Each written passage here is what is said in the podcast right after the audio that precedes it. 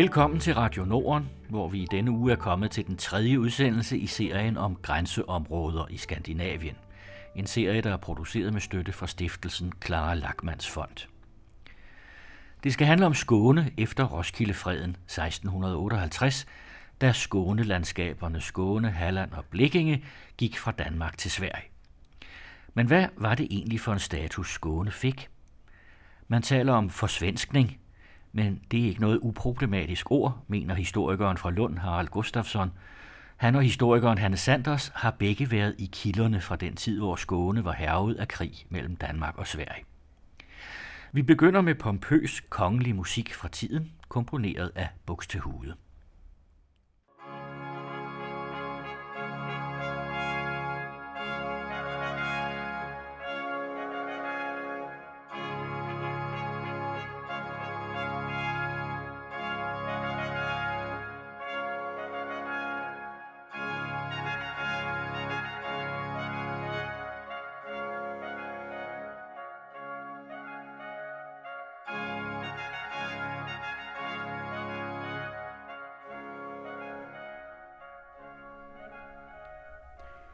Ved Roskildefreden i 1658 blev det klart, at nu skiftede magtforholdene i Skandinavien.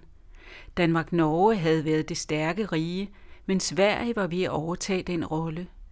Sverige havde erobret flere områder rundt om Østersøen, og nu fik de også både Bohuslen fra Norge og Skåne, Halland og Blekinge fra Danmark.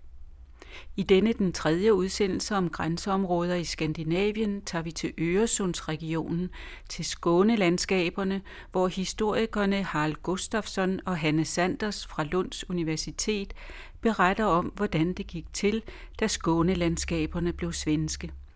For svenskning tales der om, men sådan et ord kan nemt misforstås i dag, hvor vi lever efter nationalstaterne blev den almindelige statsform i Europa – Harald Gustafsson. Ja, naturligtvis är det ju riktigt i en elementär mening att de här blev svenska politiskt. De blev ju delar av det svenska väldet och på lite sikt blev de delar av själva kungariket Sverige. Men eh, jag och många andra, i stort sett alla vad ska vi säga, nyare forskare som har hållit på med det är kritiska mot begreppet därför att i vår tid så tänker vi oss så mycket mer med ett sådant begrepp. Vi, vi tänker oss eh, Ja, vi tänker ju att svenskhet och danskhet är så eh, allomfattande storheter i, i alla människors liv, inte sant? Va? Att, att, att bli svensk, att integreras. Tänk bara som den gamla eh, danska regeringen hade idén att man ska känna till en speciell kanon, man ska göra ett prov, man ska kunna historia och kultur och så vidare för att vara dansk. Det här är ju idéer som inte alls fanns på 1600-talet. Så därför så är vi numera eh, försiktiga med att använda det här ordet därför att det, det ger associationer till att det nationella var, var lika stort och viktigt som idag. Och, och det tror vi inte det var. Däremot kan man naturligtvis tala konkret om försvenskning av rättsväsendet, försvenskning av um, ehm, kyrkoväsendet och så vidare som ju genomfördes men så småningom och i olika steg och i olika takt. Men det är framförallt alltså för att undvika de här moderna associationerna till nationell identitet. det är något som först är kommit, när nationell identitet? Ja, det där är ju omdiskuterat. Det finns ju olika hållningar i forskningen. Eh, många historiker menar att det kommer först på slutet av 17, början av 1800-talet när den moderna nationalismen kommer. Och nationalism, det är ju idén om att ett folk ska utgöra en politisk enhet. Och den är ju alla överens om att den kommer först på slutet av 1700-talet. Eh, den kommer i Europa då. Den kommer med, med filosofer och propagandister som Herder och Fichte och Hegel och så vidare. Gärna tyska tänkare. Ehm, men ehm, sen är ju frågan, har det funnits en nationell identitet? Har det funnits en idé om ett folk som har gemensamma Eh, gemensam historia, språk, kultur, biologi, ett gemensamt öde också före den moderna nationalismen. Och där är forskningen inte enig. Eh, en del menar att eh, den moderna nationella identiteten har väldigt gamla rötter. Åter andra menar att den inte har så gamla rötter men att man började propagera uppifrån i samhället för en sån här enhet redan kanske från slutet av medeltiden. Vad Och, menar du? Mm, ja, eh, jag, jag tillhör väl dem som menar att eh, jag ska säga, jag undviker ordet nationell just för att det ger sådana stora associationer till den moderna nationella identiteten. Jag skulle snarare tala om föreställningar om folk. Alltså att det fanns eh, absolut föreställningar om att eh, människor tillhörde ett folk, föreställningar om att det hade i viss mån gemensam historia och språk. Men det skilde sig, menar jag och många med mig, väldigt mycket från den, eh, den moderna nationella föreställning som kommer i och med nationalismen som ideologi. Och där finns det också skillnader. En del forskare vill kalla det här äldre för nationell identitet. Även om de är väldigt försiktiga med att säga ja men det var inte nationalism. För man la inte det till grunden till politik. Va? Okej, det fanns folk, man hade idéer om folk. Skottar var snåla och man hade massa sådana där fördomar. Fransmän sysslar med kärleksaffärer. Alltså sådana fördomar om, om, om olika folk är väldigt gamla. Men man la inte detta till grunden till att varje folk ska ha en stat. Va? Jag, jag är ännu försiktigare. Jag vill undvika alla de här nationella termerna. Även om man talade om nation på den tiden så är jag väldigt försiktig med att använda det i historien. Därför att vi idag efter ja, de senaste 200 åren lägger så oerhört mycket mer i det än vad jag tror de gjorde på 1600-talet. Men kan man undersöka vad de lade i det i 1600-talet? Hur bär man sig ad med att finna ut af det? Ja, på det vanliga sättet att finna ut av någonting i historien. Man undersöker källor från den tiden.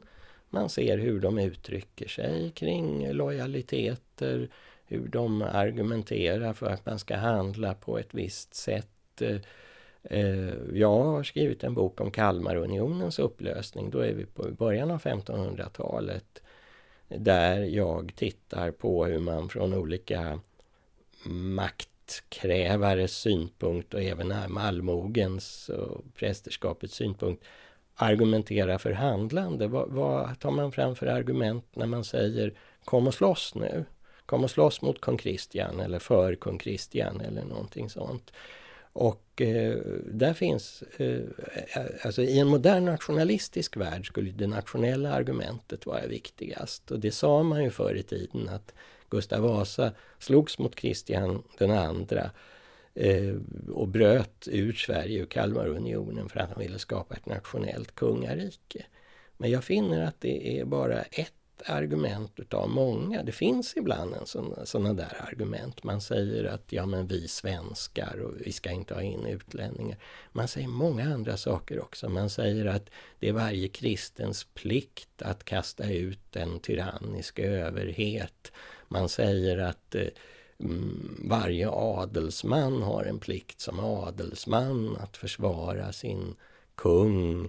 Man har rena nyttoargument, alltså att man Eh, hotar folk till liv och lem, gör det här annars så bränner vi och har oss och härjar. Eh, alltså det finns en hel, som man säger på danska, vifte av argument eh, där det här, det här som vetter lite grann åt det nationella bara är ett och sällan det viktigaste eller aldrig det viktigaste. Det är ju ett konkret exempel på hur man kan undersöka. Jag kan nämna något annat då från min egen forskning när just när det gäller Skånes övergång som du tog upp. Där har jag och också några andra forskare tittat på suppliker. Alltså mm, böneskrifter från vanliga människor till myndigheterna. Ansökningar skulle vi kalla det idag.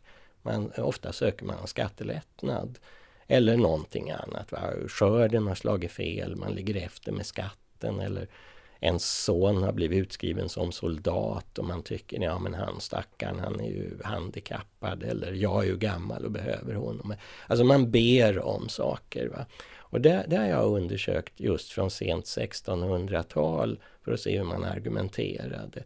Om det vore så att svenskarna som kom hit vore så upptagna av det här nationella argumentet. Va? Då skulle ju folk här snappa upp det och försöka argumentera med den typen av lojalitet. Eh, och även de få svenskar som hade flyttat ner här, de skulle ju ta fram det då, tycker man. De gör inte det. Jag har hittat, det här materialet är tyvärr i högsta grad bortrensat. Det har ju varit tusentals sådana här böneskrifter om året. Jag har lyckats skrapa ihop ur arkiven 150 stycken från sent 1600-tal. Och jag får mig att det var i två av dem man överhuvudtaget hittade den här typen av ehm, liksom jag som hederlig svensk här bland främlingar eller något sånt. Det finns också annan forskning som visar på det och visar att när man använde sådana argument var inte de särskilt effektiva heller. Va? Så det var inte något man lade vikt på att framställa sig själv som svensk eller skåning. Men altså, det var til den lokale skånske overhøjhed, man søgte om noget eller bad om. Ja, om det, det, var, det var till myndig, de nya svenska myndigheterna här nere. Alltså. Så det är klart att man inte framhävde någon danskhet då. Men man kunde ju tänka sig att man framhävde svenskheten. Men istället framhäver man till exempel här att man betalar sin skatt. Man skriver att jag har suttit på min gård i så många år och betalat min skatt. Och, och liksom därmed så menar man att nu, ska, nu har man rätt till hjälp av myndigheterna. Det finns en, eh, eh vad säger man på danska, bondelänsman. Eh, alltså en bonde som så att säga hjälper till, hjälper fogden i förvaltningen. Som ber om någon lättnad. Det är på 1660-talet, 1630 nu.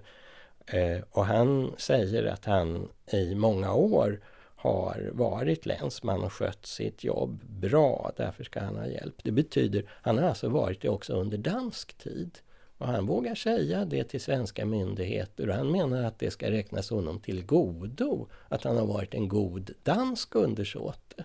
Så det visar att det här lojaliteten mot den överhet man nu hade, om den var dansk eller svensk eller något annat, var mycket viktigare än, än det här om man själv var dansk eller svensk i någon kulturell mening.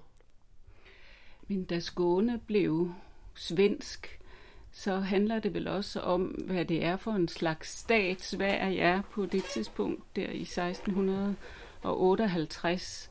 Altså hvad er det for en slags statsdannelse, ja. der er i Sverige? ja, det, det är en, en statsbildning som är ganska typisk europeisk. Eh, jag brukar kalla den konglomeratstat. Eh, den bestod av massor av områden eh, som hade kommit under samma styrelse på olika sätt, precis som Danmark. Danmark som vi ofta brukar kalla Danmark-Norge därför att det omfattar kungariket Danmark och kungariket Norge och det omfattade de förenade hertigdömena Schleswig-Holstein, omfattade Island, omfattade från den, ungefär den här tiden också Oldenburg eh, ner i Tyskland. Och Sverige var på, på samma sätt uppbyggt av områden, särskilt som man hade erövrat under 1600-talet. Eh, Pommern, Livland, Estland och så vidare. Och alla de här behöll ju sina gamla lagar, sina adelsprivilegier, sin kyrkoordning och sånt när de kom in i en ny stat. Det var så man gjorde i Europa. Eh, de här mm, lagarna, samhällsorganisationen följde området. Områdena hade sin egen lokala elit. Ämbetsmännen hämtades ofta från den här lokala eliten. Alla ämbetsmän på Island vid den här tiden var islänningar de danska ämbetsmännen alltså. I stort sett alla. Eh, I Norge var de flesta norrmän. Och, och, och, så vidare. Så mm, eh, det här är väldigt viktigt eh, och när Skånelandskapen erövrades så gjorde man dem till en sån här del i den svenska konglomeratstaten. De behöll danska lagar och så. De knöts ganska hårt till Sverige de fick privilegiet att få, få säte i den svenska riksdagen. Vi hade ju en riksdag i Sverige, vad man inte hade i Danmark. Så de fick ju inflytande på svensk politik. Men trots att de inte alltså ingick i kungariket Sverige. Det, de, de var närmare knutna eh, till Sverige än till exempel Estland eller Pommern. Så att det kunde också vara enormt olika mellan områden i en sån här stat.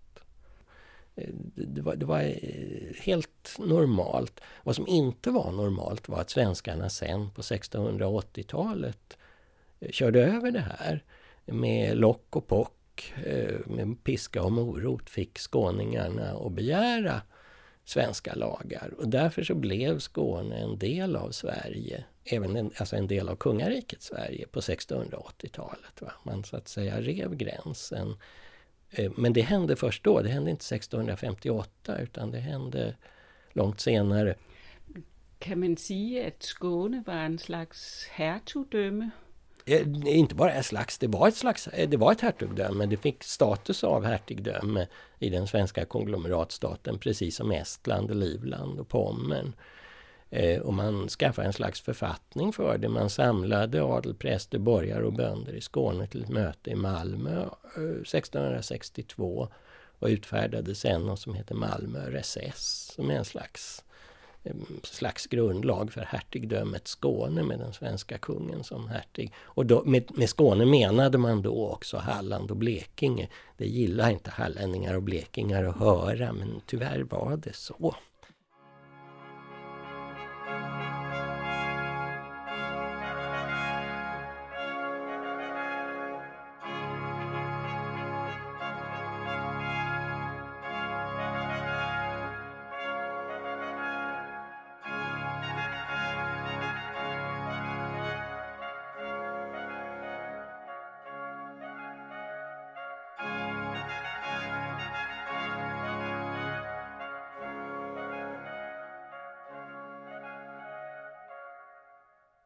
Men hvis en skånsk bonde skulle til Sjælland, så kunne han jo også sige, at han var en skåning, der kom over og besøgte sjællænderne. Men der findes ikke nogen kilder, der, der kan sige noget om, om han så opfattede sig selv som en svensker, der kom til Danmark, eller om han var en skåning, der kom til Sjælland. Eh, jag skulle tro att det skulle gå att titta på det. Det skulle gå att titta på domböcker, alltså domstolsprotokoll. Det är ju tyvärr så att det är när det blir bråk som det blir källmaterial i äldre tid. Så det är ju väldigt fint. för Vi, vi får hoppas att de här skånska bönderna har supit sig fulla i Helsingör som dagens svenskar.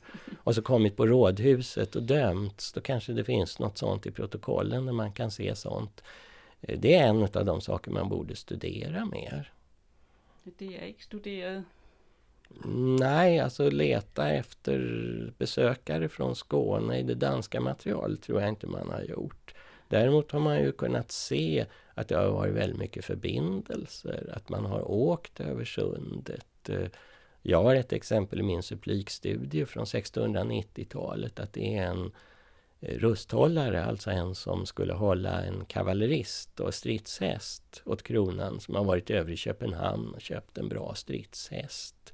Det är alltså en ganska relativt vanlig bonde.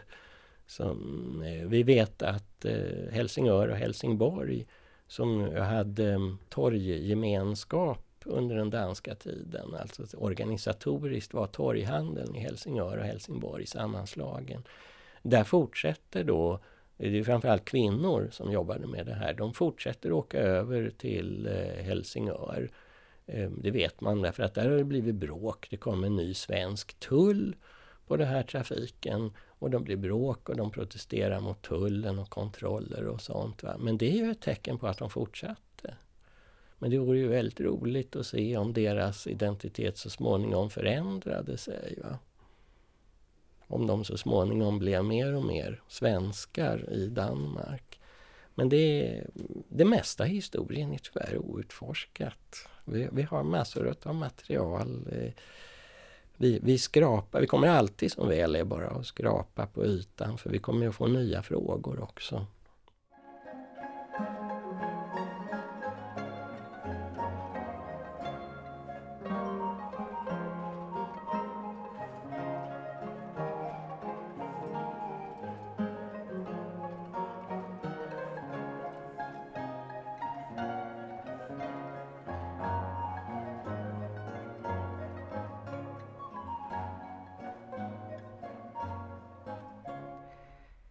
Ved tidspunktet for Roskildefreden 1658, da Sverige havde vundet skånelandskaberne fra Danmark, hørte den skånske adel til den mest indflydelsesrige adel i Danmark.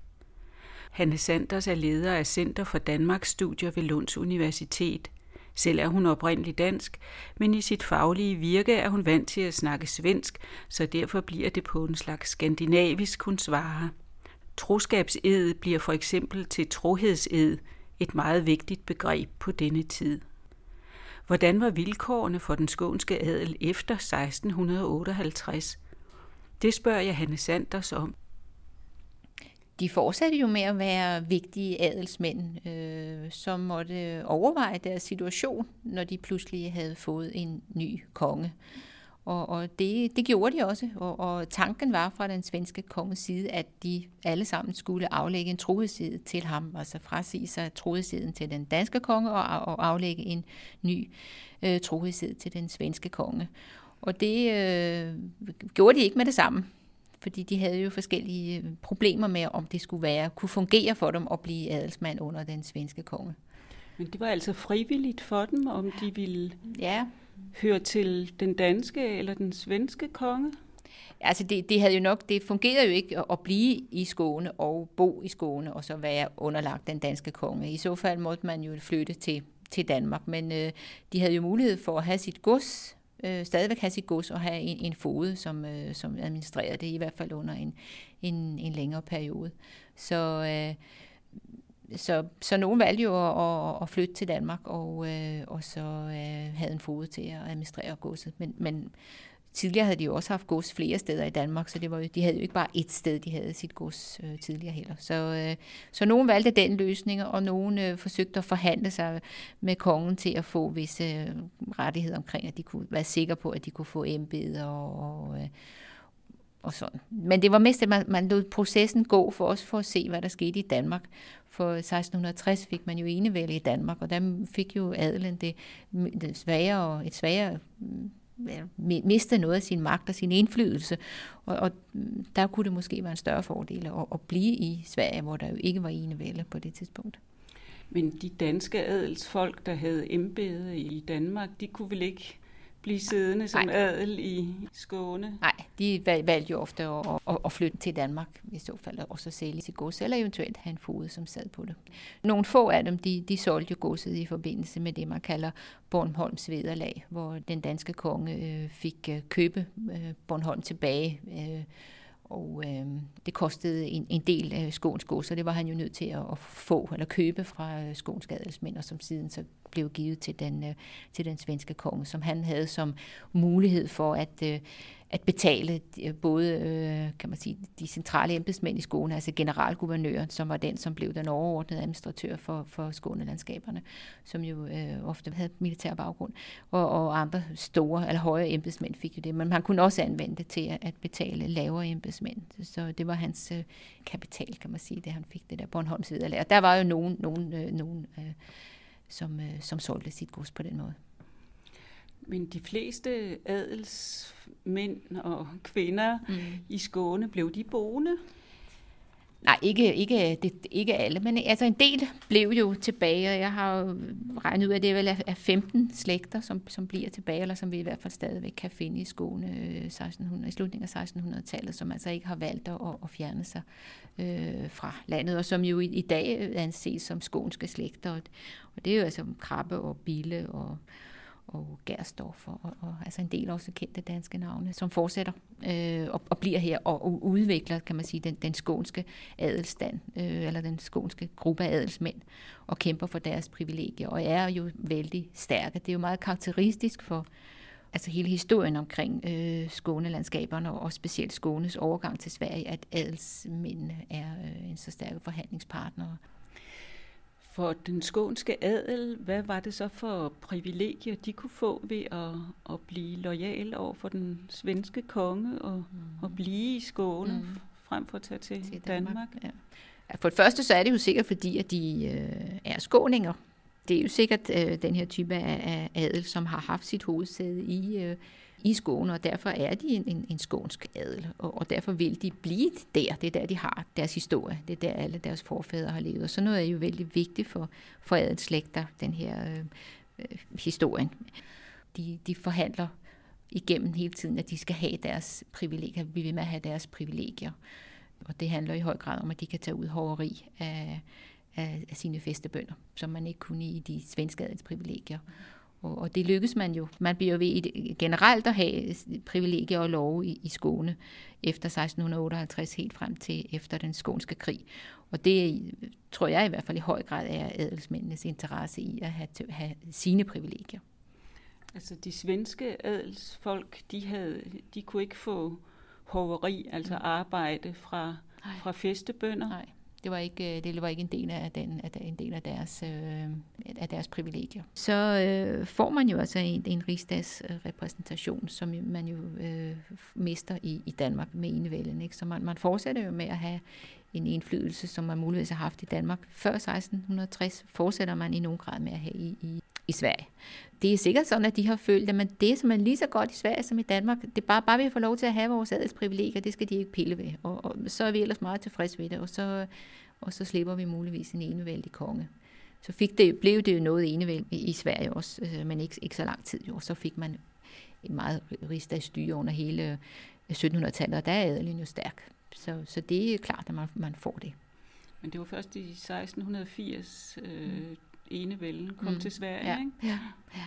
Så, så de havde lige ja. 20 år der. Ja, ja jo. Man kan jo også spørge, om det vender den anden vej rundt mm. med, med den danske mm. enevælde, om, altså om den skånske adel var så mægtig, så hvis den forsvandt til, til Sverige, så var adelen i Danmark ikke så stærk mere, så det lå sig gøre at indføre enevælden, ja, slippe af med adelens indflydelse. Ja, ej, ja, det, ja, det ved jeg så ikke. Det, det er svært at sige. Det her, man kan jo sige, det, det er, når først man begynder at se på de her spørgsmål, og, og jeg har jo selv mest arbejdet med kirken, så, så åbner der sig en masse nye spørgsmål, som man egentlig ikke har tænkt over tidligere, fordi man ofte har set og forklaret ting inden for den, den nuværende stats øh, sammenhæng. Og, øh, men pludselig at se det her, at, at, netop det, at man mister de her, den her store del af, af, af landet, og, og den, de typer af, af grupper, eller de mennesker, der, der bor der, hvilken betydning har. Det er et helt nyt spørgsmål, som jeg vil sige ikke er, ikke, egentlig ikke er undersøgt. Så det, det ved jeg ikke, men det er jo et interessant øh, spørgsmål. Jeg har, selv tænkt over det i forhold til, det er noget andet, men øh, skovproduktion eller skovregulering. Der kommer meget regulering i Danmark af, hvad man må bruge skoven til øh, efter enevældet. Og øh, det ser man ofte som en del af enevældet. Nu begynder man at regulere alting. Men jeg synes jo, at, at den allerbedste forklaring er jo, at man efter 1660 mister så utrolig meget skov.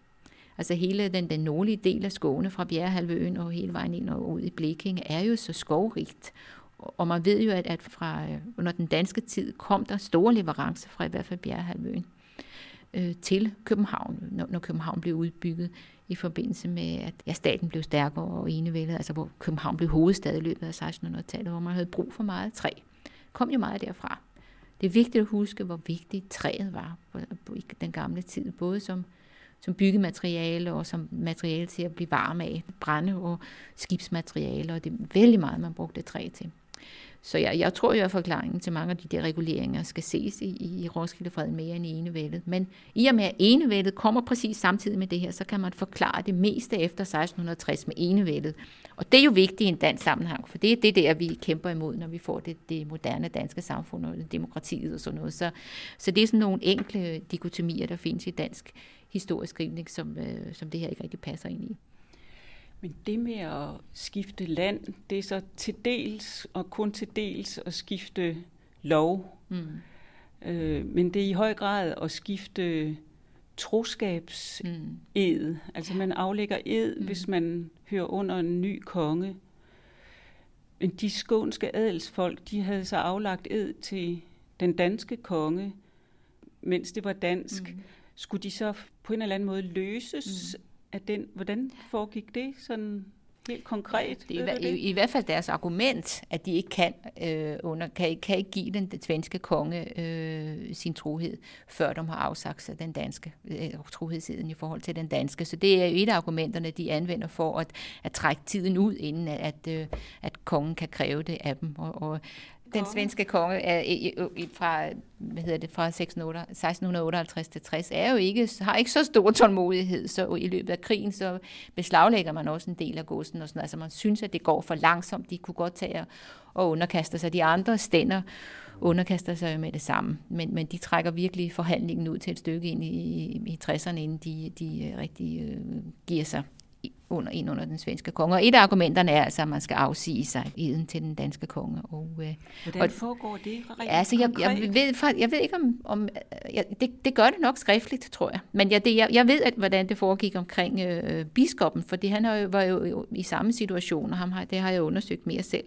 Øh, og han, øh, han skulle jo også egentlig øh, afsige eden med det samme til kongen, men, men trækker også lidt ud på det, men der kan man altså i domkapitelprotokollen se, hvornår at han han øh, får et, et brev fra den danske konge om, at, at nu har han modtaget den her øh, ønsket om at, at frasige sig eden, og han, han øh, øh, giver ham lov til at, at ikke at være tro den, den danske konge mere. Og præcis samme dag sender han så et, et brev til den svenske konge, om at nu er han parat til at underkaste sig og afsige trohed til øh, den svenske konge. Så det er jo sådan, at, øh, at Peter Winstrup, som var biskop her i, øh, i Lunds Stift, både øh, under dansk tid og svensk tid, så man kan sige, at han er både den sidste danske biskop og den første svenske biskop, og er biskop helt til 1679. Han er ofte blevet beskyldt for at være en, øh, en vendekåbe, i og med at han ikke øh, kæmpede tilstrækkeligt meget for, for det danske, men, men ligesom bare gik over og blev øh, lojal til det, til det svenske, så man har følt ham som en, en forræder. Og, og sådan er han øh, blevet beskrevet i, i flere forskningsmæssige sammenhænge, også ganske langt frem her i, i tiden nyere bøger, som er kommet med, med, de, med det udgangspunkt. Og det er jo for, at, at man ser hovedproblemet, at hovedproblemet for Peter Venstrup skulle være, om han skal være dansk eller svensk for det skulle være det for os. Ikke? For os skulle det være en, en, en meget stor sag, hvis vi byttede til et andet land. Hvis, hvis en, en, en dansker pludselig skulle blive svensker. Det, det skulle være det allervigtigste. Hvordan bliver man nu det? Og, og det her kulturmøder og alt, hvad vi snakker om med indvandrerspørgsmål i dag. Så derfor tænker man, at det er det største spørgsmål, og i og med, at han ikke i tilstrækkelig høj grad kæmper for det danske, eller måske til og med siger, at han ikke vil være biskop i, i Lundstift, så beskriver man ham som en vendekåbe eller, eller en forræder. Og der synes jeg, at ud fra det, jeg har, har læst af ham nu og forsket om ham, så er, han, gør han jo, hvad man gør ud fra et verdensbillede, som øh, et, et teokratisk verdensbillede med det her loyalitetsbånd, at han faktisk øh, netop gør det her, han afsiger sig øh, troheden til den danske konge, venter på, at han bliver fri og underkaster sig den svenske konge. Og så fortsætter han med nogenlunde det samme, som han gjorde under den danske konge, altså at lede kirken sørge for, at mennesker lever et, et så syndfrit liv som muligt, at udføre øh, ortodoxien i, i stiftet. Og det var også øh, Christian Fjers idé, at man skulle det, og også at man skulle øh, ja, stramme op, uniformere i nogen grad i, i landet, øh, netop af religiøse anlæggende, altså med et religiøst mål. At tanken er, at, at mennesker skal blive bedre religiøse mennesker mere protestantiske. Og det er det, som er hovedkravet og hovedmålet for Venstre, både før og efter 1658 vores arbejde med kirketugten ude i, i sovnene, og, og at præsterne skal prædike ordentligt, og hele, hele taget, at kirken skal fungere godt. Og det er der, han fortsætter med. At han så også synes, og det tror jeg, at det ville have været rart at være forblivet under den danske konge. Han havde haft meget nære bånd til i hvert fald Christian 4. og været hans øh, præst under et antal år, så han, han var virkelig tæt på det danske kongehus. Men han valgte alligevel at blive i, i sit embede for der, der gjorde han det arbejde, han skulle gøre. Der var ingen forskel. Det, alting fortsatte jo. Det var jo først efter hans død, at man ændrede til øh, svensk kirkeritual og det. Så han fortsatte som har plejet, og, øh, og fik ganske godt rygte om det i, i Sverige også. Så ja, det, det er ligesom at følge, sætte vores problemstillinger ned på ham, hvis man tror, at det præcis er det her med dansk og svensk, som er det eneste vigtige. Han, han er begravet i, i Lunds Domkirke. Han er virkelig en vigtig mand for Lunds Stift. Han ligger under en sten over i domkirken nej, her? Nej, han har en, en, en stor, øh, hvad det hedder, kiste eller sådan noget, der står nede i, i, nede i krypten. Så det er bare at tage til lån og gå ned i krypten og, og, og kigge på den. Det er jo også gammel dansk kirke. Måske den fineste danske romanske kirke, som findes. Så har man ikke været der, så er det bare at tage en tur over sundet.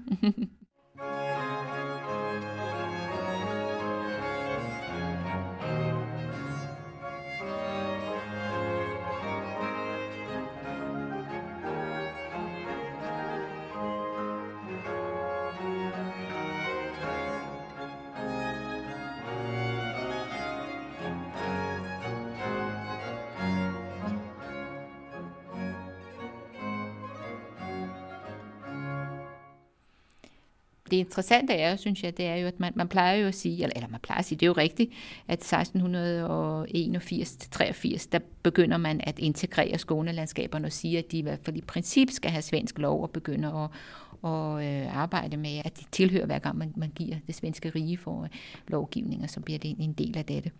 Og den, den kirken bliver svensk, og man går over til svensk kirkedragter og alt det. Hvordan kom de så til at se ud? Ja, de er jo sorte stadigvæk, men, men, men det er mindre hvid rundt om halsen. Ej, det er lidt svært at forklare, men det er ikke så dominerende som det danske i hvert fald. Det er det ikke, og det er jo, øh, og det lover man altså ved det tilfælde, at det her, man skal bytte, bytte øh, præstedragt, og det er jo en, øh, det er jo en øh, stærk symbolsladning. Men man skal jo altså også begynde at læse Bibelen på svensk, og, og synge salmer på svensk, og egentlig også prædike på svensk.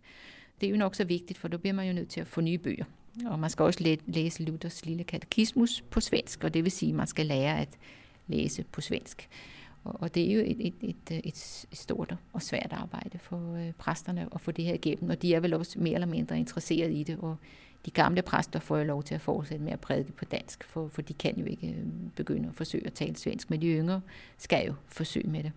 Så där gör man ju ett, ett, ett försök men det är ju vel i hög grad för att, att øh, kirke och stat hang så tätt ihop, så att, att øh, det skånska stift som en del av den svenska kyrkan blir också ett symbol för att nu är man alltså en del av det svenska rige. Øh, och så kan man alltså inte läsa Bibeln på dansk. Klinget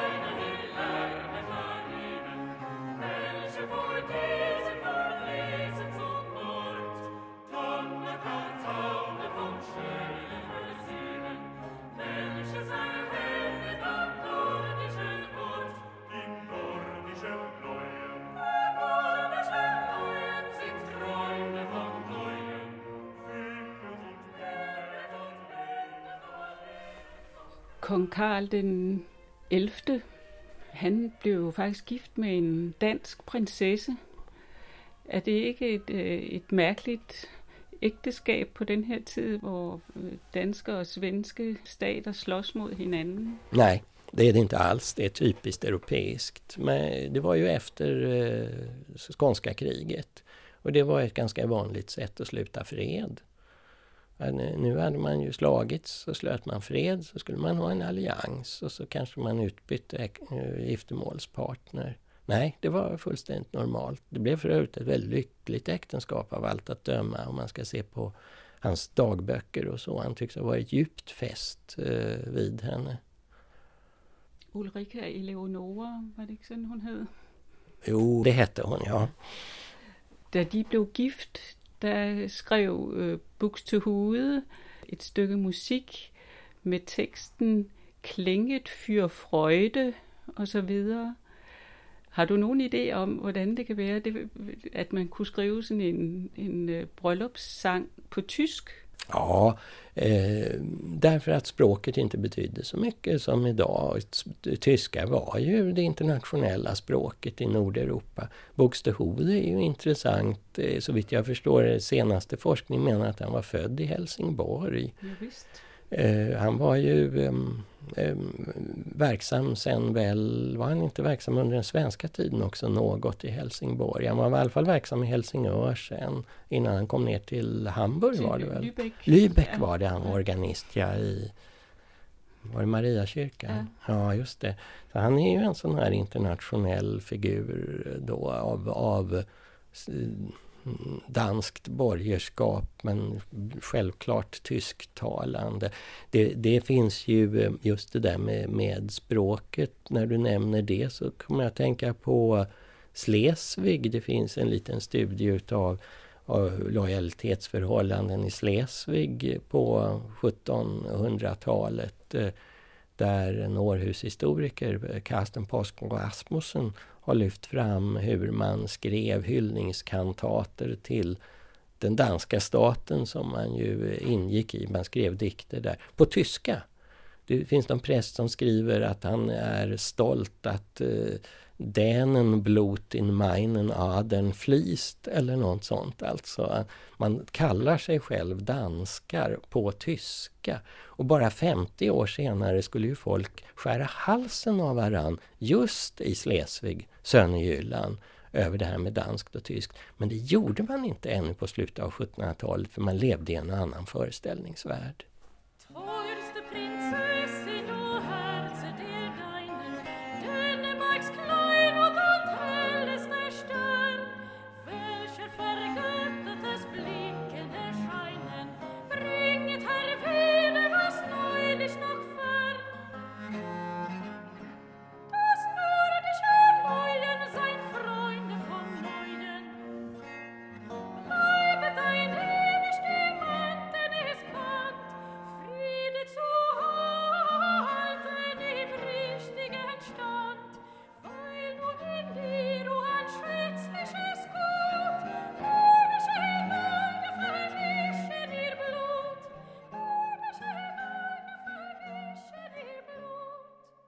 Sverige och Danmark har ett och samma hjärta som det står här.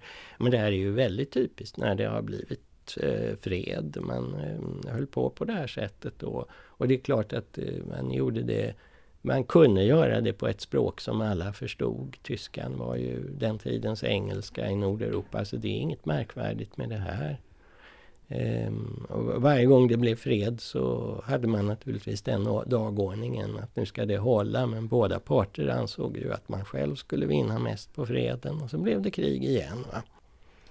Men så är det i Danmarks försök på att, att få Skånelandskaberna tillbaka. Øhm, der har vi dem, vi kalder for snaphanerne. Mm. Altså mange danskere vil nok kende Gyngehøvdingen, som der mm. blev skrevet en, en berømt bog af Karit Edler en gang, som blev opfattet som sådan dansker, og der på linje med frihedskæmper mm. og ville hjem til Danmark. Mm. Hvordan, øh, hvordan tolker du øh, historien om snaphanerne? Ja, återigen är ju det där en väldigt föråldrad syn som väl få eller inga forskare skulle försvara idag. Um, I och med att man inte hade den typen av nationella identiteter. Däremot så var det ju alltså väldigt lätt för danskarna att rekrytera de här friskytteskarorna när man angrep Skåne, angrep Sverige 1676. Så det verkar ju ha varit en, ett missnöje med det svenska styret Eh, och att man då, många i Skåne satsade på att Danmark skulle ta tillbaka Skåne och därför så gick man ut i de här friskyttekompanierna. Snapphanarna var ju inte, det var ju inte ett spontant uppror utan det var ju eh, från dansk eh, sida att man organiserade lite lösare miliskompanier som skulle kunna operera bakom svenskarnas linjer. men, men det tycks man ha haft relativt lätt Eh, att göra. Så i början av kriget så tycks eh, många skåningar ha hoppats på en dansk seger. Och det är nog inte så undligt därför att ja, du frågade vad det var för svensk stat som kom 1658. Jag sa att det var en konglomeratstat. Men det var också en väldigt stark stat, en mycket modernare stat än Danmark. Med en eh, väldigt väloljad förvaltning, skattesystem, militärväsende som var långt överlägset det väldigt gammaldags danska vid den tiden. Och eh, det betyder, för, mm, det där är inte undersökt tyvärr, beskattningen. Vi hoppas, det, det, det, ska börja faktiskt en doktorand i Göteborg vet jag nu och ska titta på den skattemässiga övergången. Mm, men med all sannolikhet så steg skatterna kraftigt under den svenska tiden. Och man inkvarterade ryttarregementen, kavalleriregementen här som bönderna fick försörja. Det var väldigt impopulärt. Nu hände detsamma i Danmark. För Danmark moderniserades väldigt efter Enevälden i 1630 eh, efter svensk mönster. Man tog efter svenskarna. Också i Danmark eh, så är det många protester, till exempel på Jylland mot inkvartering av ryttare vid samma tid. Också i Danmark steg skatterna. Men det var väl inte skåningarna så eh, kunniga om och det var ju inte vad danska staten först berättade för dem. Kom nu och bli danskar så ska ni få högre skatter. Det sa man ju inte. Så att jag tror att det var ett stort missnöje, men jag tror inte missnöjet var nationellt. Däremot så kan man ju tänka sig att det säkert ut, kunde uttryckas i termer av hat mot svenskar och de jävla svenskarna som har kommit hit och förstört. Det tror jag säkert. Men, men ehm, så därför så, så blev det ett sånt här gerillakrig och svenskarna bestraffade det väldigt strängt. För de såg det ju som landsförräderi, det var det ju också juridiskt sett. Eh, så det blev ett väldigt blodigt krig. Skånska kriget 1606 och, och halvfjärs till nio och halvfjärs var, var förmodligen det blodigaste som någonsin har utkämpats i, i Norden. Danmark ville till varje pris ta tillbaka Skåne. Det var en stor och rik provins och det gav Danmark möjlighet att helt behärska Östersjöinloppet. Va? Och svenskarna, den svenska regimen ville till varje pris behålla det. Och, och, och, danskarna blev också då väldigt grymma och i slutskedet utav kriget så var det danskarna som eh, begick de övergrepp svenskarna hade gjort i början mot civilbefolkningen och brände städer och byar och sånt där. Så det blev ett krig som var oerhört hårt för skåningarna. Och när danskarna igen eh, i början av 1700-talet gör ett försök att ta tillbaka Skåne, då får man inget stöd från civilbefolkningen. Så det är mycket möjligt att erfarenheterna av det här kriget har, har lärt dem att inte satsa ytterligare på eh, danskarna. Och jag tror när danskarna brände Lund och Ystad och många andra ställen på slutskedet av skånska kriget så brände de också mycket av sina sympatier här i Skåne antagligen.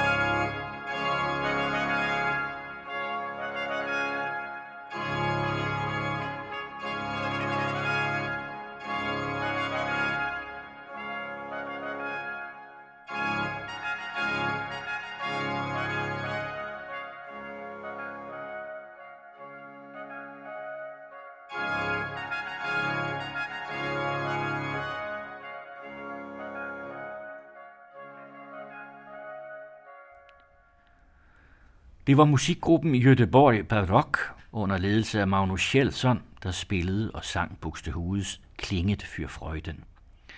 I udsendelsen medvirkede i øvrigt historikerne Harald Gustafsson og Hans Sanders fra Lunds Universitet, og Bodil Grue, der også havde tilrettelagt. Udsendelserne om grænseområder i Skandinavien er støttet af stiftelsen Clara Lackmans Fond. Radio Norden tilrettelægges af Kirsten Røn og Carsten Farhav.